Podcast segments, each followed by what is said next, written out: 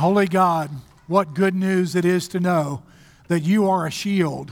Dear God, you have protected us from countless and unknown dangers.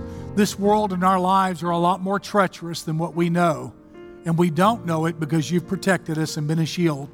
But Lord, there are occasions when you allow difficulties to come our way and they bow us low and they hurt. But dear God, you lift our heads. And this morning we've come before you with the need for you to be our shield and the lifter of our heads.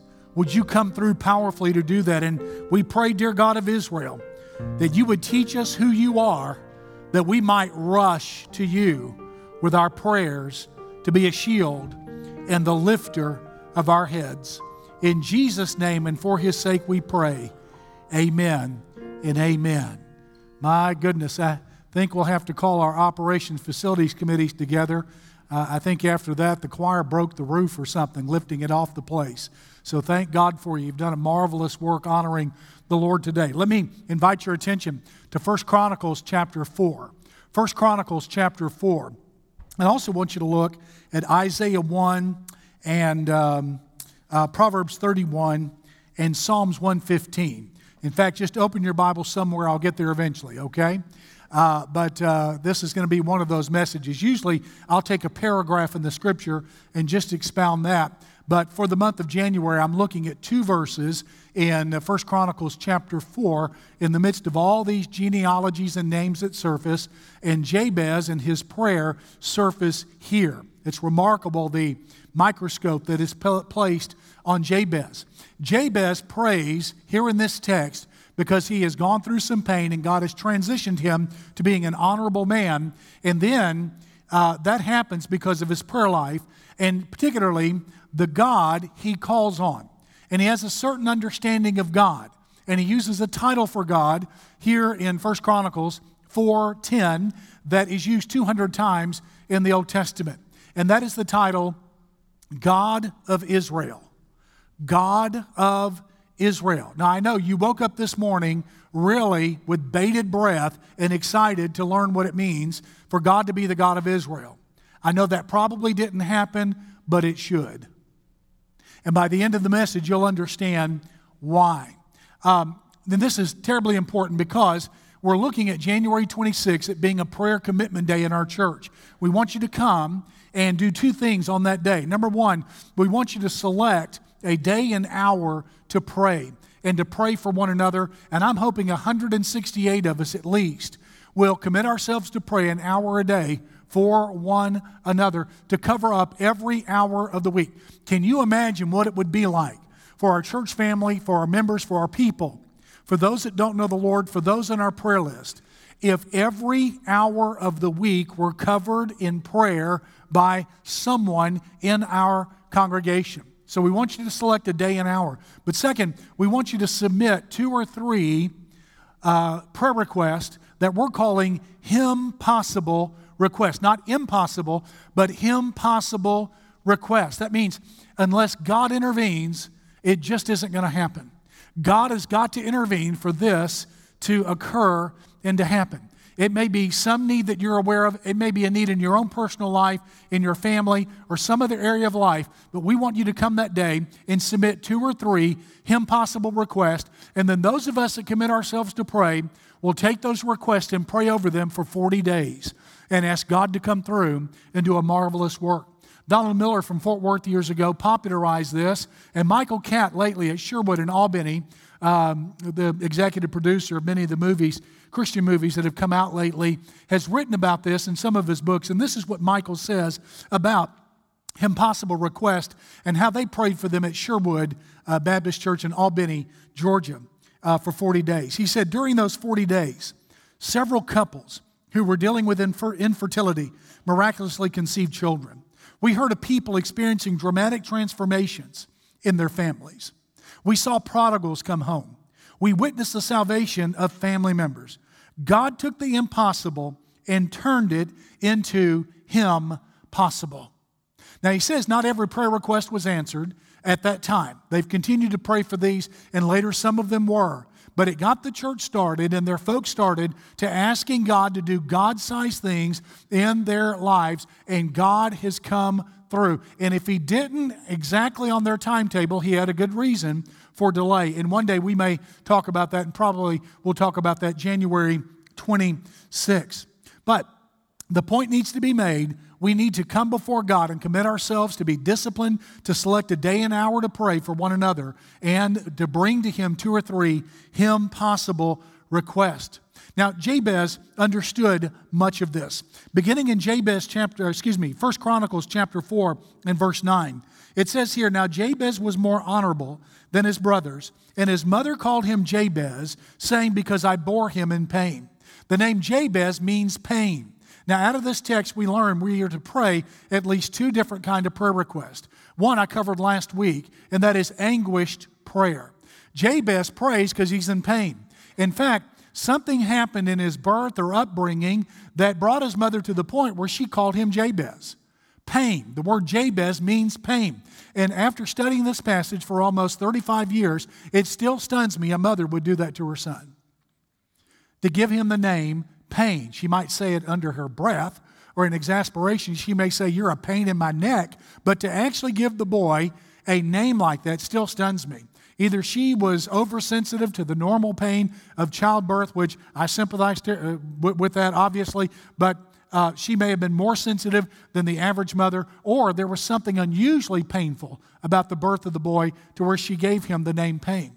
What we've learned, though, is that anguish Anguish in life, pain in life, happens to be three things for us. One, it happens to be a platform.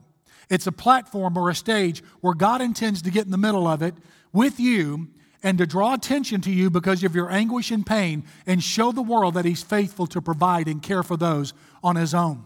That's one thing that anguish does, and if we'll pray about it, God will show up center stage and begin to take care and to provide. But the second thing, it's not only a platform, it's also a signal. Whenever you came to your point of anguish and pain, God was not caught up short and God was not surprised. God was prepared and has been prepared for a long time. And what your pain signals is that God has got a blessing for you, waiting for you that you've just not asked for yet. And your anguish is to drive you to Him, to pursue Him, and to magnify how faithful and good He is. But there's a third thing that anguish does it teaches us. And it shows us that God is not finished teaching us how to pray. And specifically, we're to pray over those things that may bring shame, whether it's uncertainty, whether it's failure, whatever it may be, we do not hide it because listen to me carefully. You are no stronger than your secrets. Keep no secrets. Share your burden with someone and with God in, in an appropriate way. And there's a way to handle that in a way that is very disciplined and careful, but brings you relief to your soul because you're no stronger than your secrets. Get your secrets out, out of your heart, get your secrets exposed out of the dark, and God can come through with people who will pray for you. So we're to pray anguish prayers, but there's a second thing as well in the text. We are to pray assured prayers. And that's what I want to focus on mostly today, beginning in verse number 10. And Jabez called on the God of Israel. There's the assurance. Whenever you pray, I want to ask you and suggest to you that you begin to think of God as the God of Israel. I know that you're living in this day. Israel's an ancient nation. Much of the Israelite nation is not Christian, but nevertheless, we're not talking about them. We're talking about God, the God of Israel. And as you pray, I want to urge you to consider the God to whom you pray is the God of Israel. Now, why would I want to do that? Why would we want to do that? Why would we want to pray and consider God as the God of Israel? There are three reasons that surface in the text. And the first is this the God of Israel has a history of responding. You can look back in Israel's history, and when they cried out and called out to God, God came through, saving them from their enemies, returning them back to the promised land from Babylonian captivity, whatever it may be. In fact, in 1948, establishing a nation for them so they would never, ever suffer another Holocaust in a foreign land. All of these answers to prayer. This God has a history of responding. And that boosts our confidence because he does not change. Now look at Psalms 115. Psalms 115. This is how the Old Testament imagines God in history and how he responds. It starts off in verse 1 Not to us, O Lord, not to us, but to your name give glory because of your mercy and truth. You deserve glory because of your mercy and truth. And then in verse number 3, he says something remarkable about God. And then contrasts this God who acts in history with the false gods of the world. He says in verse 3, But our God is in heaven, he does whatever he pleases. Now, sweet people, don't ever forget verse 3. In fact, you probably need to memorize it.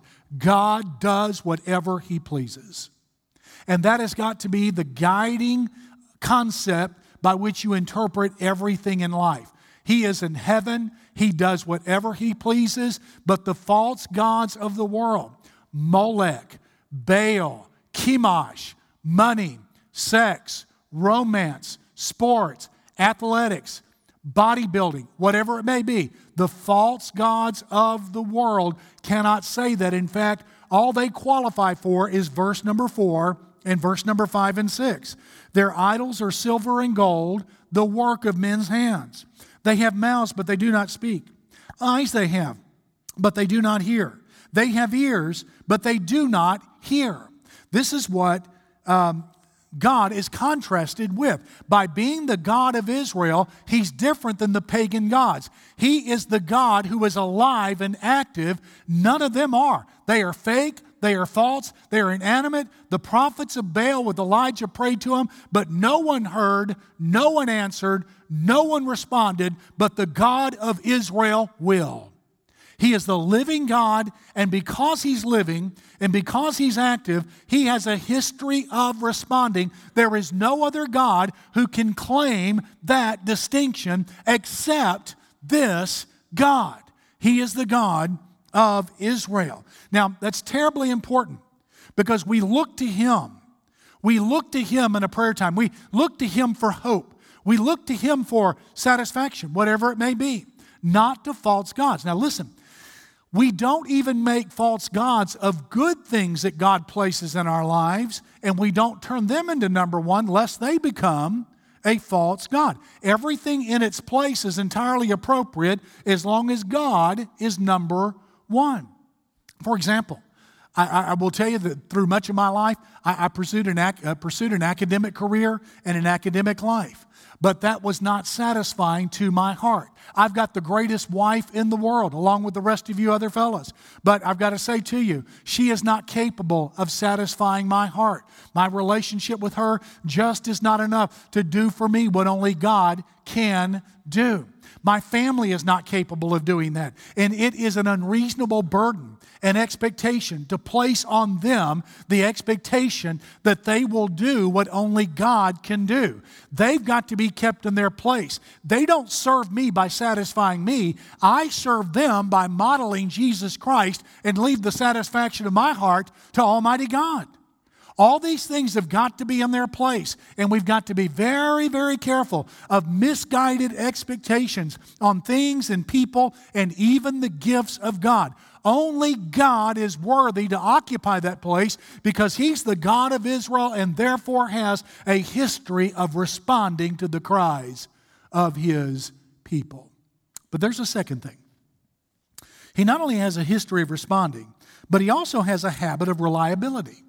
He's very reliable. He's not like Sherry Michelle and I were one time. Uh, when I was in Fort Worth at Southwestern Seminary, I did an interim pastorate in New Mexico. Flew back and forth every weekend. And one weekend, the church flew my family out to New Mexico, to Albuquerque, and we enjoyed our time there. It was a, a marvelous uh, opportunity, and it was great to be there. Uh, but uh, when we were leaving our room to go to church Sunday morning uh, for me to preach, I uh, stepped out of the room, got into the vehicle, and did not have my cell phone. And I remembered the last time I had my cell phone, I gave it to my wife. And I don't know why I did that. She had her own, but uh, it may have died, or maybe she misplaced hers and she was using mine and had not returned it to me. So I'm sitting in the car and I say, Honey, can I have back my cell phone? She says, I don't have it. I said, Yes, you do, or I wouldn't ask you. She said, I don't have it. I said, Yes, you do. I gave it to you last time. She said, Go look in the room. So I went back into the room and I looked around the room and I could not find it. I came back to the car. I said, Honey, I, I don't, I couldn't find it. Um, would you go into the room and look for it? Now, I'm a man, okay? And like other men, I can look at something square and it can be in front of my eyes, and I promise you, I don't see it. I don't see it. You know, despite how handsome and good looking I, I, I just don't see it, okay?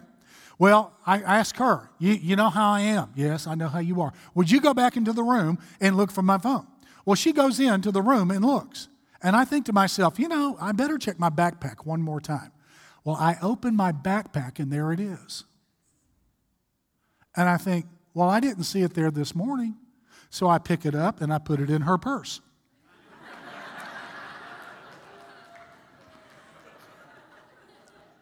I'm not going to admit that I'm wrong again. She comes out of the room, gets into the vehicle. She says, I couldn't find it. And I said, Well, why don't you look in your purse one more time? She opens her purse and she picks it up and she makes the loudest commotion and cackle of laughter I've ever heard her make. And that's saying something for her. Very happy, very, uh, very happy person. And I, I, said, I said, What are you laughing about? It's just a cell phone. She said, When you were in the room, I looked in my purse, it was there, and I put it in your backpack.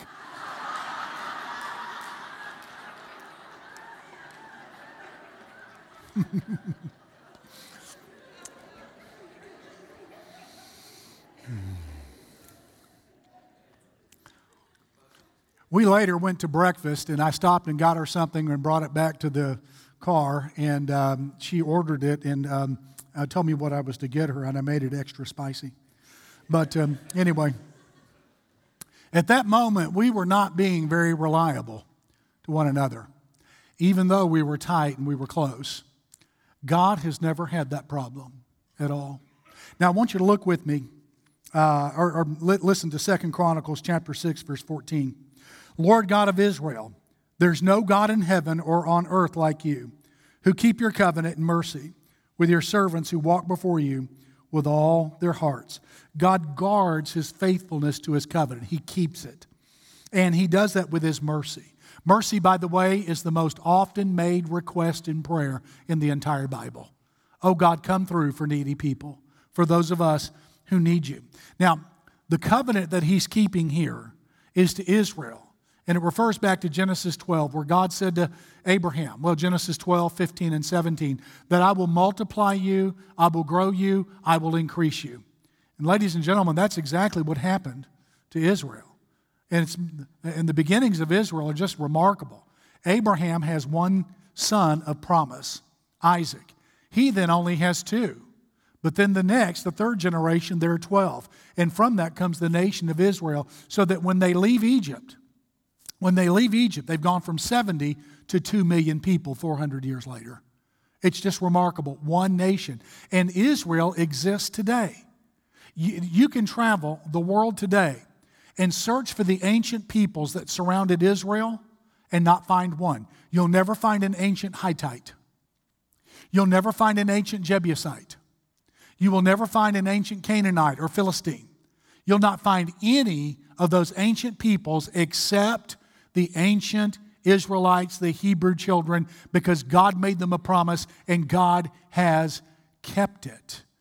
He has a habit of reliability to his people. So, Israel's existence today and the church's existence and growth over two millenniums is a testimony that God has a habit of reliability. Did you, do you know, in fact, there are so many Christians in churches in the world today that now, two millenniums after Pentecost, when the church started, the church today is 83 million times larger than when she first began.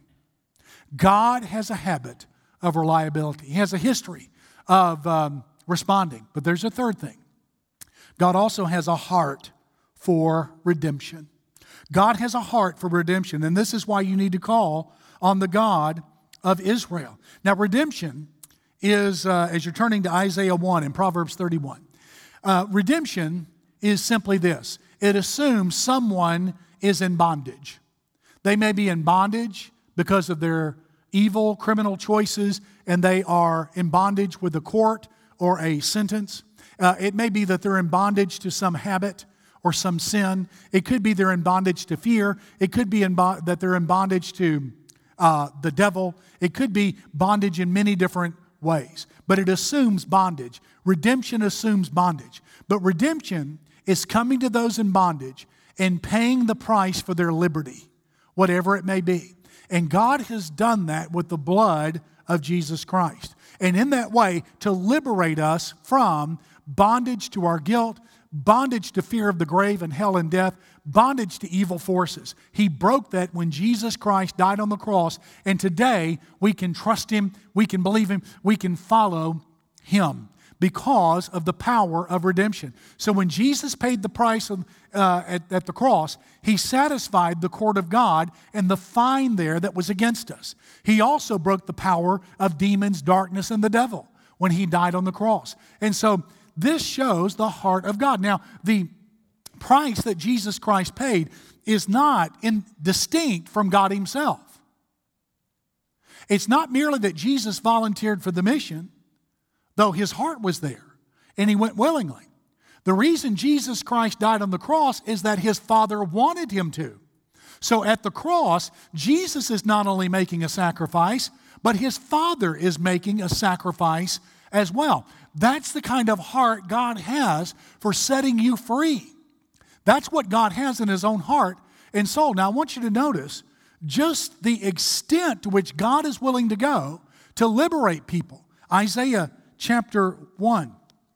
Look there in Isaiah chapter number 1, and you're going to find something really remarkable about the people that God ends up redeeming. Here in chapter 1, he complains intensely about the wickedness of Israel, and he compares them to livestock.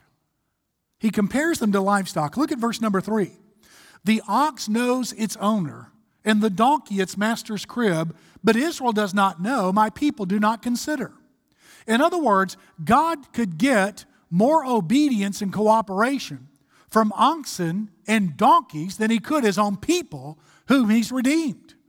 And he continues all the way down to verse 15 to complain about the unfaithfulness of Israel and how inferior their obedience and cooperation is to the beasts and to farm animals. Verse 4 Alas, sinful nation, a people laden with iniquity, a brood of evildoers, children who are corrupters. They have forsaken the Lord. They provoked uh, to anger, the Holy One of Israel, they have turned away backward. And he continues with this same kind of language all the way down through verses 16 and 17. And then look, it turns in verse 18. Come now, let us reason together. As a consequence of how repulsive you become to me, as a consequence of how disgusting you are before me, here's what I'm going to do. Come now. Come to me. Let's think through this and walk together through this, says the Lord. Though your sins are as scar- scarlet, they shall be white as snow, and though they are red like crimson, they can be as wool. And did you know that can happen to you today?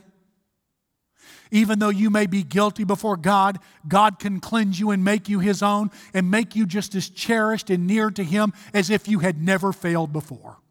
And that's the invitation he gives to the whole world, secured and purchased by the death of Jesus Christ. And so, this is the extent to which God is willing to go. And these are the people that God is willing to redeem. So, as the God of Israel, this God is willing to lay claim to those who have rebelled. Now, that's another part of redemption.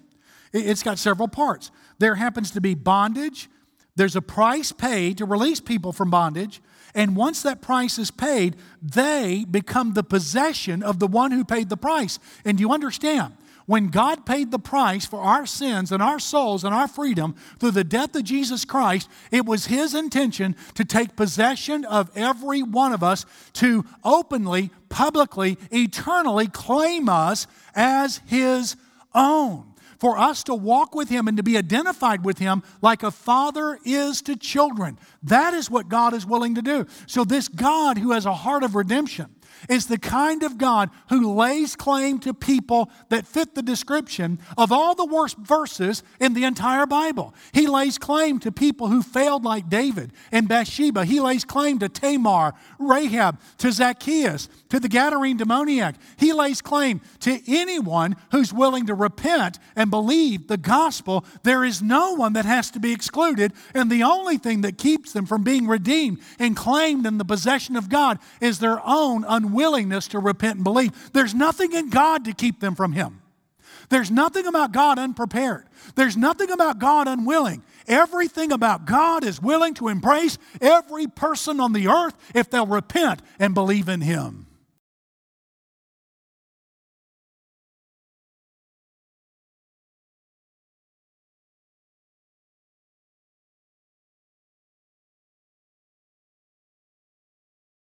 She was merely Michelle.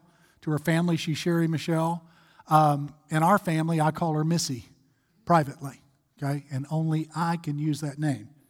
And so it, it's a term of affection and it grows out of our uh, dating relationship. There's a reason why I may tell you about sometime in the future. Look at Proverbs 31, verse 1. Now, this is the chapter where this king is instructed on how to be a great king by his mother. And then he later describes the virtuous woman who becomes a great wife. And many women adopt this passage as the model for themselves uh, in uh, marriage and in family and in motherhood. But verse 1 the words of King Lemuel, the utterance which his mother taught him. Now, who in the world is King Lemuel?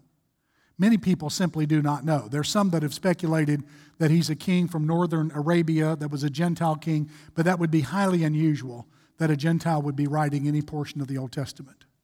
There are many who actually feel that this is a nickname for Solomon, who wrote many of the other Proverbs, and that this is a nickname for him given to him by his mother because she instructs him on how to be a king in verses 1 through 9.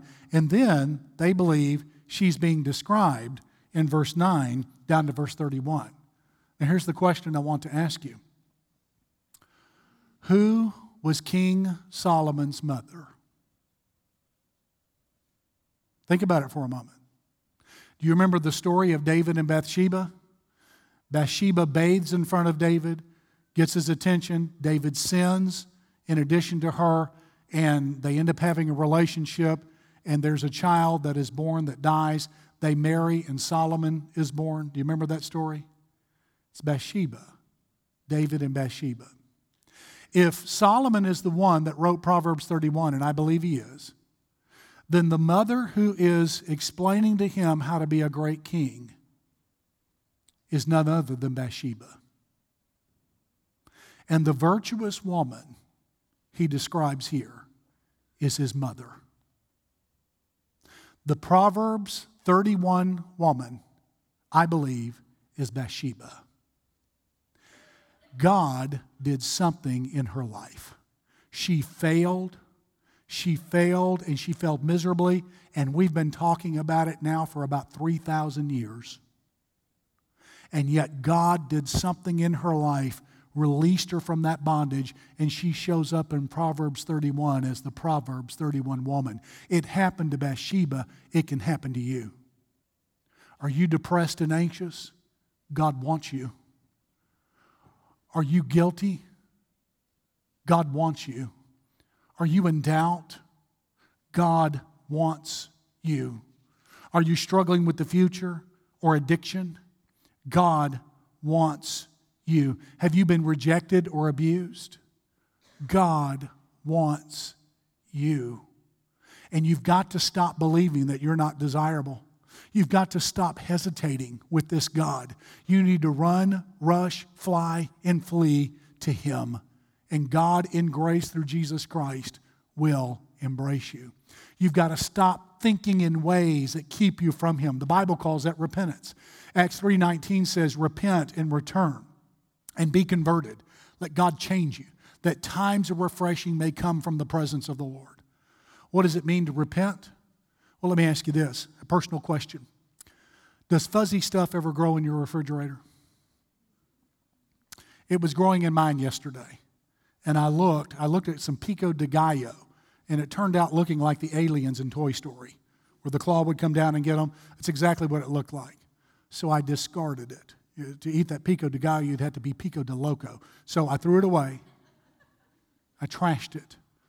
That's what God wants you to do with some of the mental malpractice going on in your head that Satan and maybe others have planted there. That's what he wants you to do with the stinking thinking that's going on in your heart and head. Stop believing that God doesn't love you. Stop believing that you cannot come to Him. Stop believing that it cannot be a new day. Stop believing that you can't become a powerful tool in the hands of God. Stop believing that you're unforgivable and that you're undesirable. Stop it and start running, flying, fleeing, rushing to Him and trust Him. And who couldn't do that with the God who crucifies His Son for your sake?